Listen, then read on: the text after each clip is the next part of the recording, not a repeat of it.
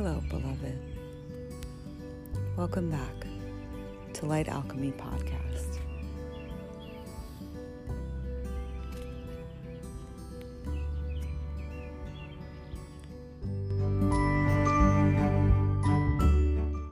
Today, I want to begin by sharing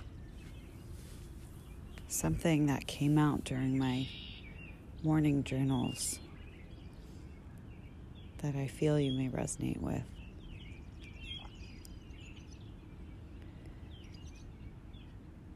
Eight oh eight AM. I feel all the spaces between my bones brightly, as if filled with a neon gas that lights me up, a skeletal map of separation. I want to feel closer to myself, thread through the tissue and tighten my laces to feel held, not in danger of dissolving. This tendency exists in me. I notice it. Something I read says connection cannot exist without separateness. Fusion into a whole prevents intimacy, contrary to instinct. So some days must be spent alone.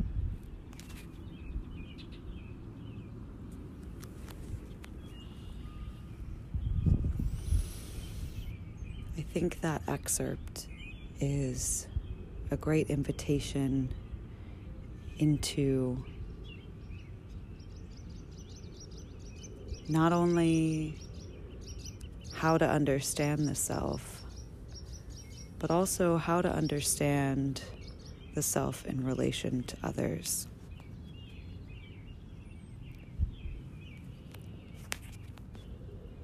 I think that information needs to be culturally coded. It needs to be transparent in its origin. And what I want to do today with this time we have together is to help you understand the orientation from which the stories and the information that come from my lips to your ear like what does that directionality look like what is the context in which i had to learn these things and what's the context in which they will be useful to you. I don't know if you who are listening identify as straight or gay or trans or non binary or cis or het. I have no way to know what you are you know what you are. And no matter how you understand yourself, I think there's a kernel of truth in what that morning excavation through journaling showed me. Which is that there are relationships in our lives that are too close for too long. And this isn't to blame any one person in the orientation for holding on, but we all know what these relationship ties look like. There's a difference between a channel that passes between two people where energy is exchanged and a tie that holds one to another. Connections are fluid, they can expand and contract, but there's a balance. Ties don't function that way. they don't allow us to grow. If you are familiar with cord cuttings, often those are tools that are employed to remove an unwanted connection. And when I say unwanted connection, I'm referring to those those ties that siphon energy that don't reinvigorate us. You know the sensation when the connection that you have with someone is bright and collaborative and equal and balanced. I mean, the moment that you think of them, you might light up or feel buoyancy in the belly. And then we know what those ties feel like, where you think of them and there's kind of this shroud, this shadow, this siphoning, this feeling of sapping away, feeling of being attracted but not understanding why, not being able to parse out or name what draws you. And they feel heavy.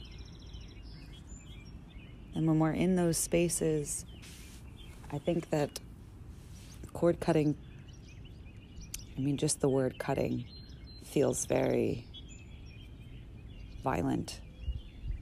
And often, if you can imagine that these cords are like plants, they have roots.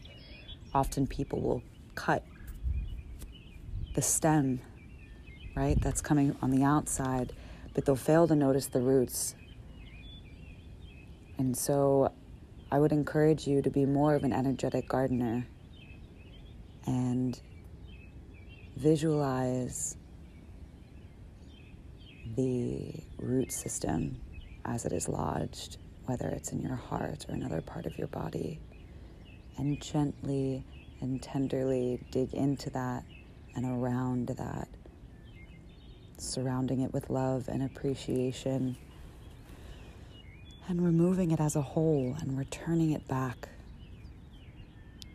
to the person it belongs to, rather than violently cutting and leaving yourself with the remnants of that, just gently dislodging it and sending it back with love. Some days it's easier to do this than others. But when you get deeply embodied, you'll notice the places where these cords exist. And beyond the ritual of cord cutting, there are ways to learn to grow in a different direction, not to be held by the codependent ties, but to be empowered by connections that reciprocate and to grow deeply into those. That's the difference between being codependent and interdependent. Now, I'm recording this outside in the morning. And I'm hoping that the beautiful little bird sounds are relaxing and enjoyable rather than loud and striking. but I suppose we'll see. Before I go any further, I just want to preface this with I'm about to share some very intimate and personal things. And I ask for your patience as this comes out of me. And to be willing and open to hear and receive and accept the story that I'm going to share with you. And to reflect back and see how it intersects with your own journey. I want to talk to you about the power of a name. When I first began to write, I called it fiction.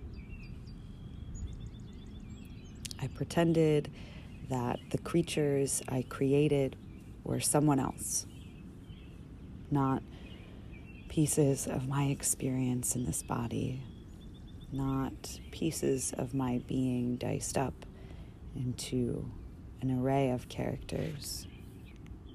I was maybe seven or eight years old. I discovered the internet.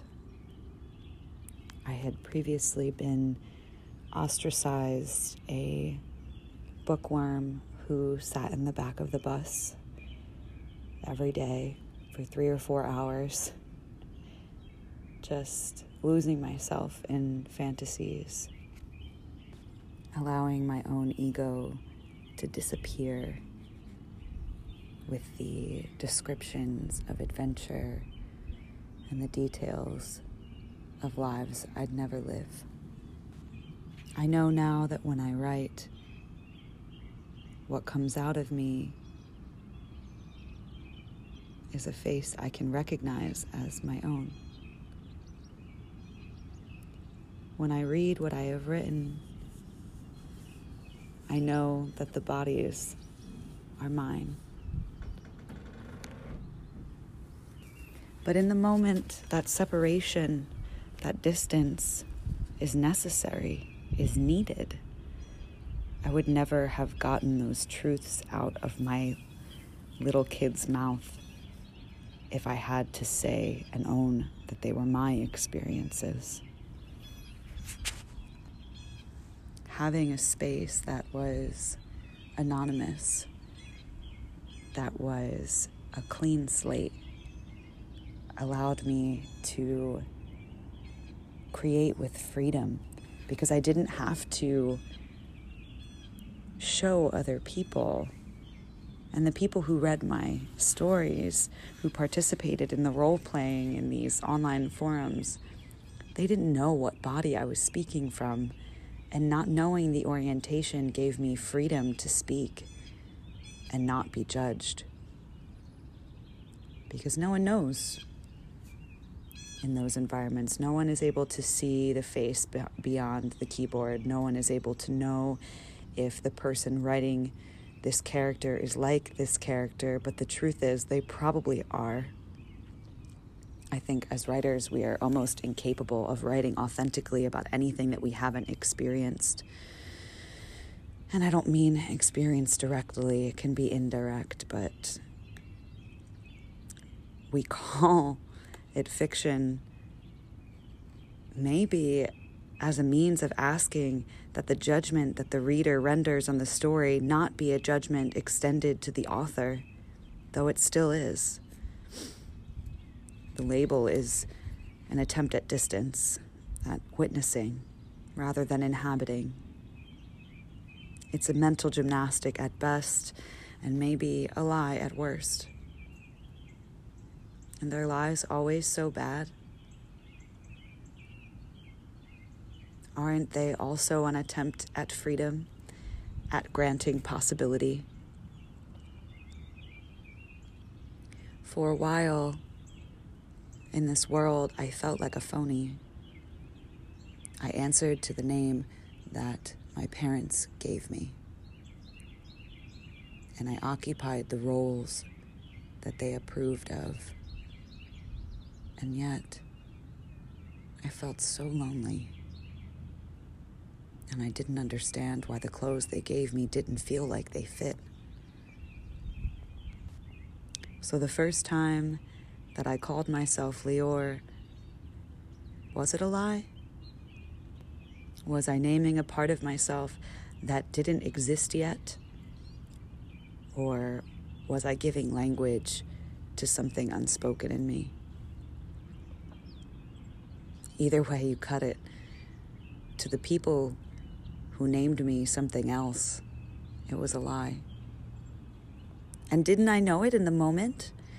Didn't I model the spelling after a sly thought about the tension between my insides and the story I was told about myself? I imagined lies as comfort. I thought I was inventing a new word for a liar who soothes. Lior, allay. To allay someone's fears is to offer comfort, is to offer relief. And so maybe it was a lie at first, or that is how it was conjured through imagination, which is often interpreted as not existing or in contrast to reality. Yet the relief was real. I felt the space around me expand, and suddenly I could step outside of my trauma and breathe all of myself in. I was no longer just what I was told to be. I created a separate self, one that was only mine, that I didn't have to share with the world.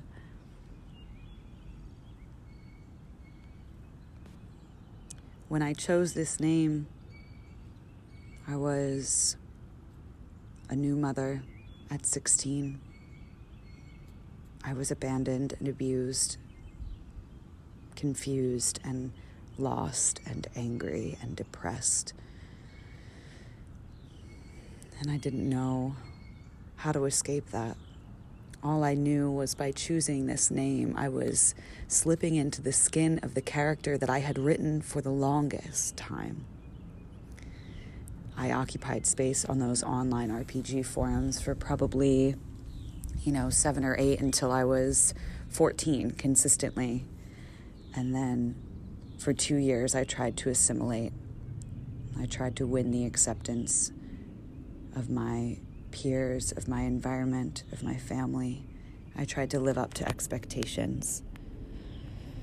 I had all the bad straight sex. I pretended I was coming. I pretended like it wasn't horrific and traumatic and terrible. I thought it was like this for everyone who was assigned female at birth.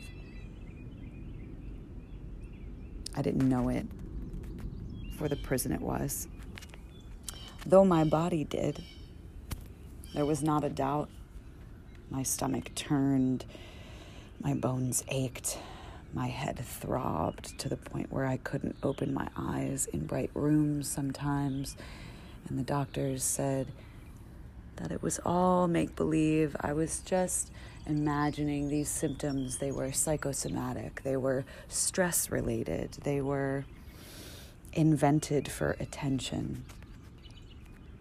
But in this character, in Lior, who was this dark creature that could change shape, that had scales on the places of my body that burned and grew hair in unruly spots and who electrified their pain through neurons that could be seen beneath the skin. This character was an embodiment of me trying to be visible.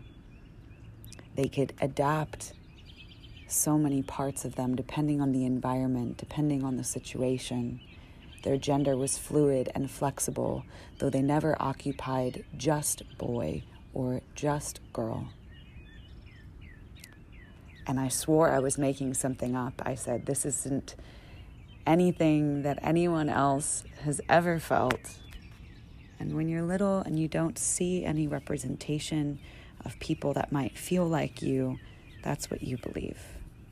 You believe you've made something that's an abomination, that should be hidden. And I was ashamed. I didn't tell anyone about the thousands and thousands of words I would write every week to strangers on the internet. But they made me feel real. And I only separated myself from them when the shame began to be too great to bear. My family was worried about me. I didn't socialize with other kids. I was on this mysterious cyberspace where who knew what the people I was interacting looked like. My family feared that they were all predators. And I found it funny because the only predators I had ever met were in real life.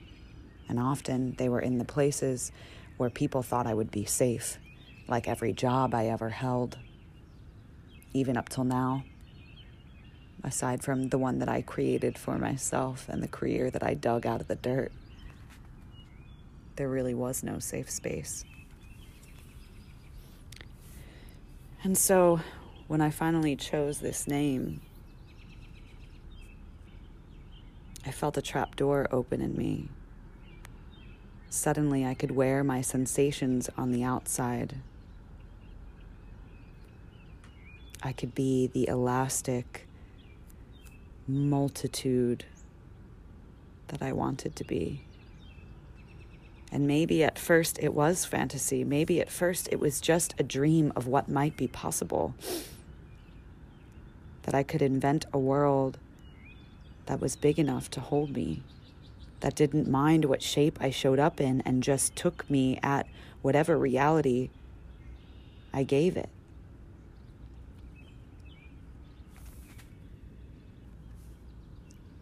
And it took another five years before I told my family at all.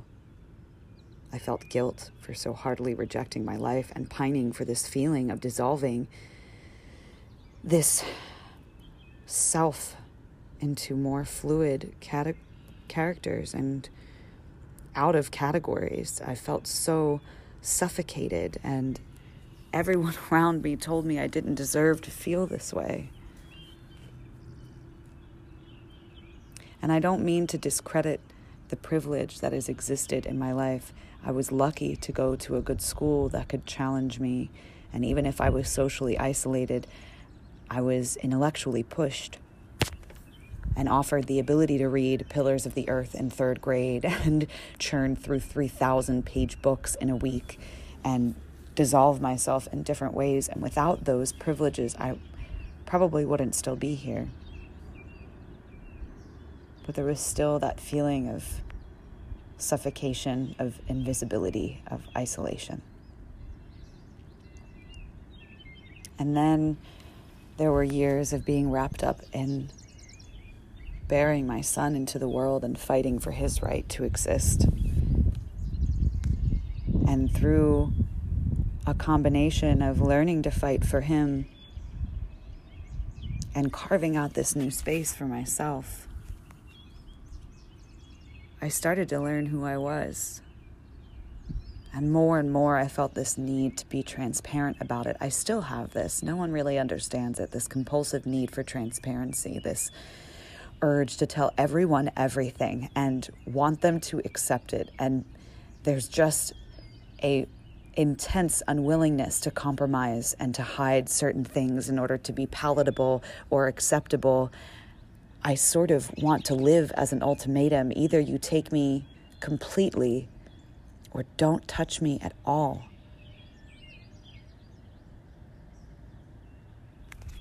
I'm still deciding if that's a good thing or not.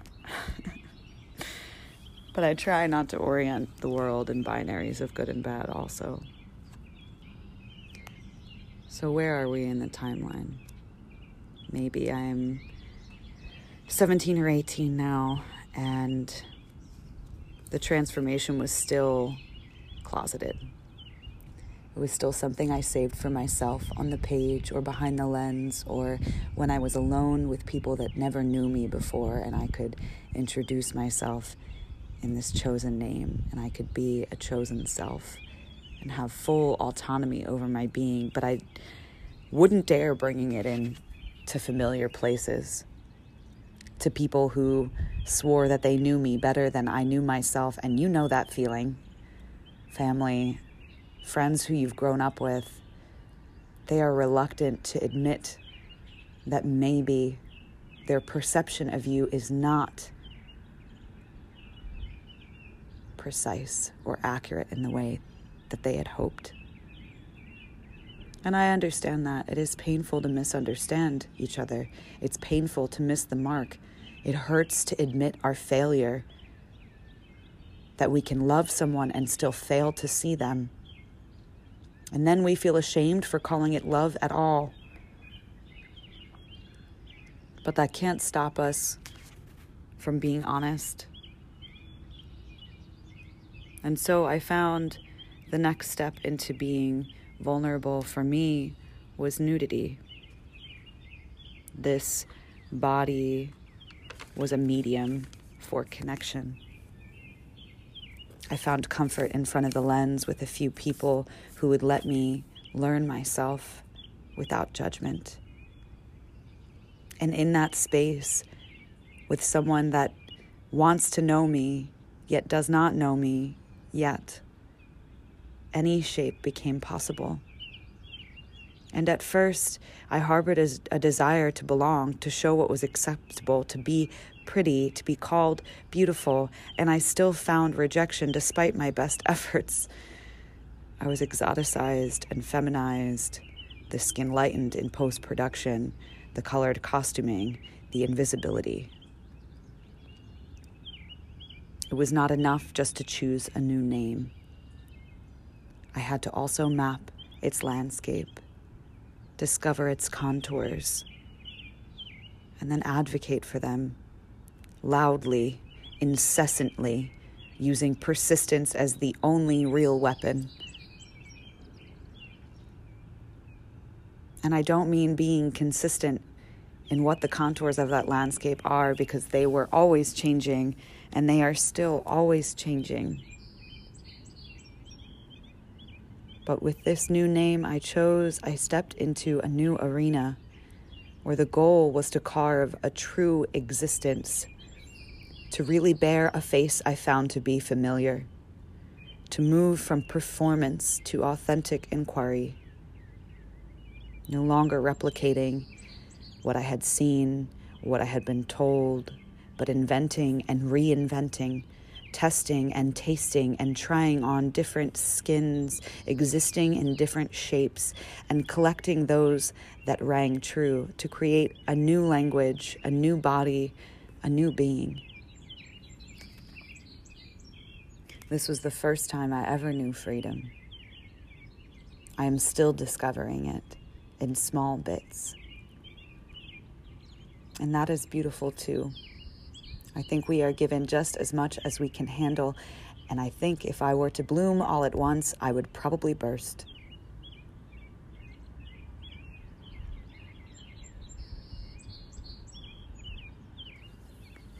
The ones who birthed me and raised me saw a splintered trajectory. They didn't recognize anything familiar in this new body or this new name. They felt I was rejecting them as much as I was rejecting the past self. But that was never it.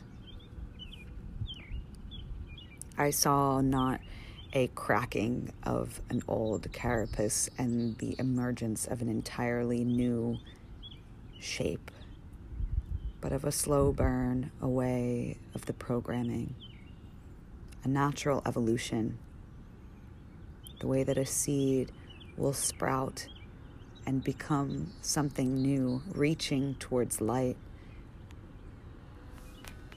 And yes, it stops being a seed but that doesn't mean it wasn't a tree all along. It doesn't mean that the flower wasn't folded up in there, too tiny to see. And humans, I mean, we, we lack the ability to see clearly forward and backward. Our rear view mirror is all sorts of warped. Our present experience is still fogged and clouded by the fingerprints on the window pane that we look through. There's still perspective, there's no objective way of understanding ourselves or the world. But we can try. We can be willing to try and continue trying and to accept our failures not as mistakes, but as experiments to leave behind is not the same as burying. I don't delete or deny my past, but let it carry me forward on a wind of transformation toward awakening, visibility, truth. There's so much nuance in the spectrum of trans experience. Not all of us have a destination. Not all of us need one. Even when we think we have one, often we get there and find that there is still a horizon, that no matter how far you go, there's still room to move. And don't let this sound like I have it all figured out. I'm not the authority on trans experiences. I am not trying to speak for anyone else's lived reality but my own. And maybe that's one of the most beautiful aspects of admitting that I participate in trans identity and that lived experience is that we are striving for something that is not easy, that is not clearly cut or defined, but that requires us to do the work of defining it. And once we can name a piece of ourselves, it's just like when you start out as an artist and you're discovering your authentic style. And when you come up with something that's truly inventive, that means that it is also foreign. That means that you will also have to fight for it, will have to convince people that the way you see the world can be beautiful. It's not easy, it requires so much rejection. It's no different than if you were a writer. And if you ask any writer how many rejection letters they had to receive before they got something published, it's always an incredible legacy of failure. and failure isn't a bad word.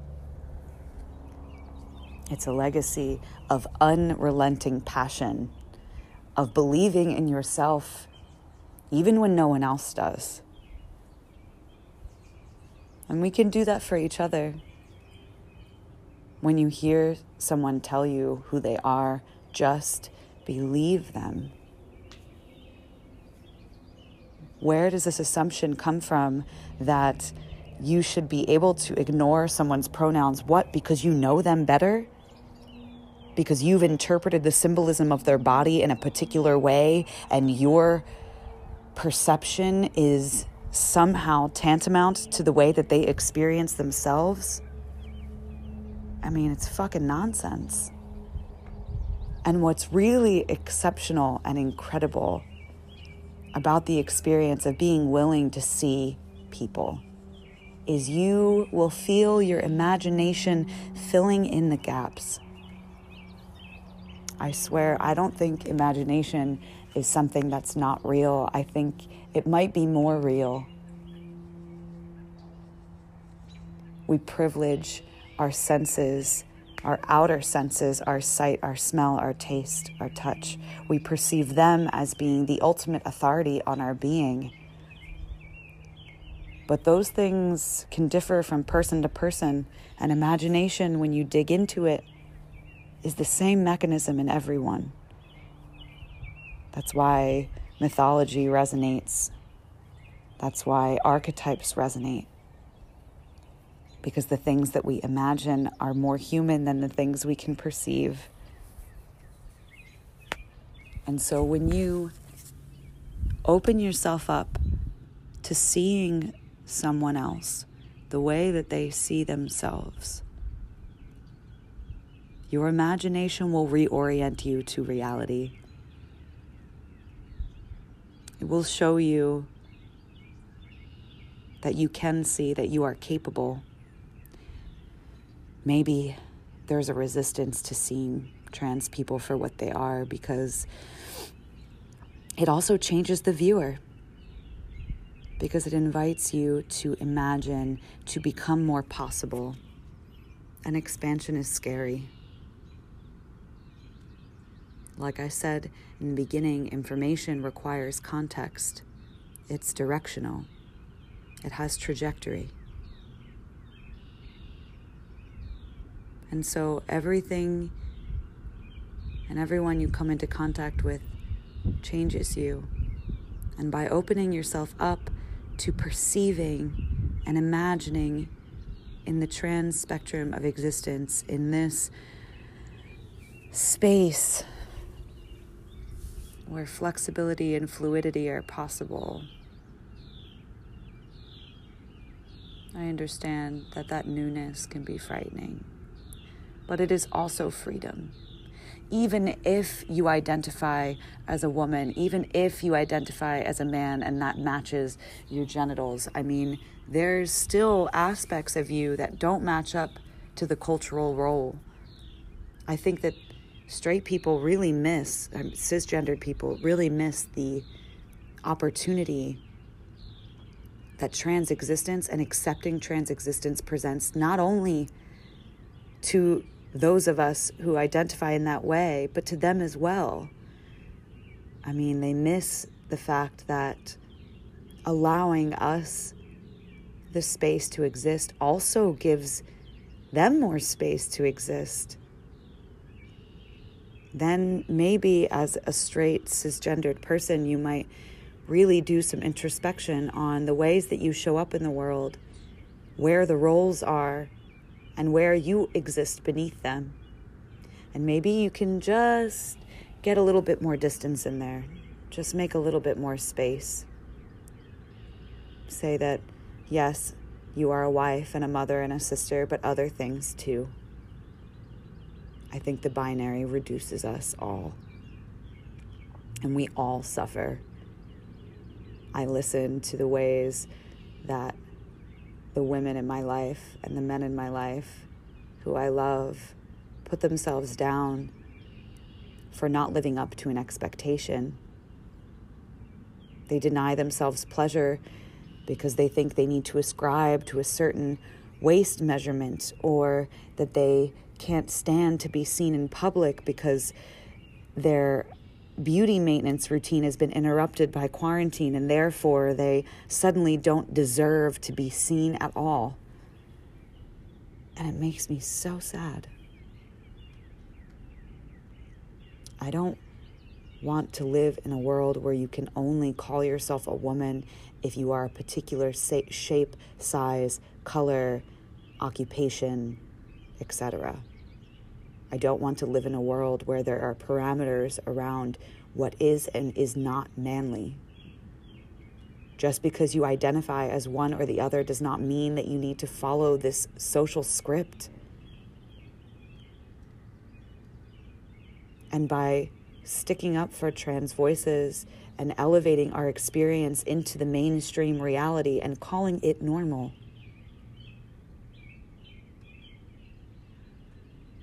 gives them the space too to expand beyond those roles. And reinforcing them only puts up more bars, puts you in more boxes. I mean, we are all connected. My freedom is your freedom. My suffering is your suffering.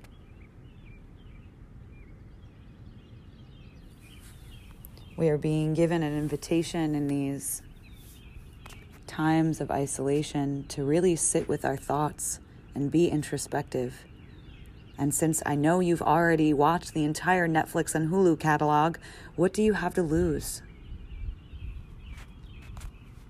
Just sit with your feelings, look over your story, listen to the way that people who love you know you, and notice if there are areas that don't match up with the way that you experience yourself and understand that it is not betrayal to try to invite someone that you love who doesn't understand you to understand you. Just because they got it wrong does not mean that they can't get it right. Just because they see you as one thing doesn't mean that they can't see all of you. We can't continue to live lives through little peepholes, through social media filters, we need reality now more than ever. So much of what we understood as normal has been lost. So, how will we reinvent? How will we put the pieces of the world back together in a way that gives space for all of us to exist, to really live, to not just survive, to not be defensive, but to be receptive? Open to learning from each other, sharing experiences, and being authentic. And maybe in the beginning of this, it might feel embarrassing. It might feel like a lie because it conflicts with other people's truth. It conflicts and is contradictory to what they understand as true. But the only true thing is change. The only true thing is opening up your eyes every fucking day and being willing to keep them open even when it hurts, especially when it hurts. This is what artists do, good artists, when art is at its highest potential. We refuse to look away. We don't distract ourselves. We have to take the heat of the world and make it legible. And yes, maybe there's smoke signals at best. Maybe there's snapshots of truth that only exist in this microcosm of a moment. But if we dedicate ourselves to that process, that scientific process of trying and trying again and accepting only what we experience and accepting only what we share between our stories and locating in the body, using the body as the instrument that it is for perception, getting in touch with what our yes feels like and what our no feels like, and listening. These are the ingredients for liberation. These are the ingredients to reorient our lives around pleasure and connection rather than pain and categories and fucking misery. I'm sorry, but I don't believe happiness is a luxury. I think that we were told that so that we're made to feel ashamed for asking for it. As if we need to do something productive to contribute to the machine of the economy just to deserve pleasure or happiness or joy. You don't. You deserve it just for existing. And we can pursue that together. It is not selfishness to want to be seen. And staying silent, perpetuating stereotypes of ourselves, let alone each other, it's all violence.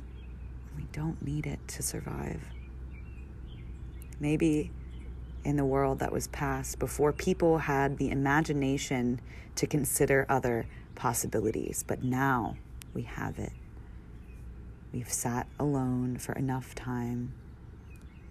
We've been separate from the economy and been given the opportunity to recognize that our worth is not connected to how much we can produce in a day of what they might call work. The real work is in understanding each other and in the quest to understand ourselves. I hope that sharing this personal story of my own evolution will inspire you to look back at your story and notice where you're growing. And notice in the now the direction that you want to grow in. And I hope you take control and autonomy over who you become. I might believe in reincarnation, but that doesn't mean that a life should be wasted being anyone less than who you are. And whoever you are, you are enough. You are more than enough. You are so much that people are afraid they will be overwhelmed by all that you are, and they won't be. They will be buoyed up by it like butterflies in their bellies. Your true self is lightness. Your tr- true self is integrating, is both where you've been and where you're going. You get to write that story. You are the author. And together we make each other's stories possible. Because for every word written, we need an ear to listen. And I hope that whether you are writing your own story right now or whether you are opening yourself up to be able to listen and hear and see another person author their own, know that both of those things are revolutionary. Both of those things are an act of rebellion, and they are beautiful and they are precious.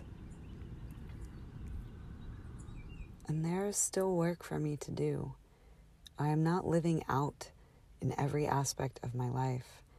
There are still people I love who can't see me completely. There are still people who hate me who don't see me at all. But I don't stop trying. And yes, maybe there are people that I love who will never see me. But that doesn't mean that I am willing to give up on them. And I don't want them to give up on me. I think that in order for coming out to be at all effective in bridging the gap between our experienced self and our perceived self. We have to be willing to show up and do the work even when it hurts. And everyone is their own authority, right? Maybe in your life it would cost you too much to try, and not everyone is worth that effort. Not every environment necessitates complete authenticity. I mean, I want to envision a world where we have the privilege, or maybe privilege is the wrong word, where we have the possibility of existing authentically and where that is an intrinsic right that every person is given. And maybe we're not there yet, but we can work together in building that reality by not giving up, by not hiding, by not silencing ourselves.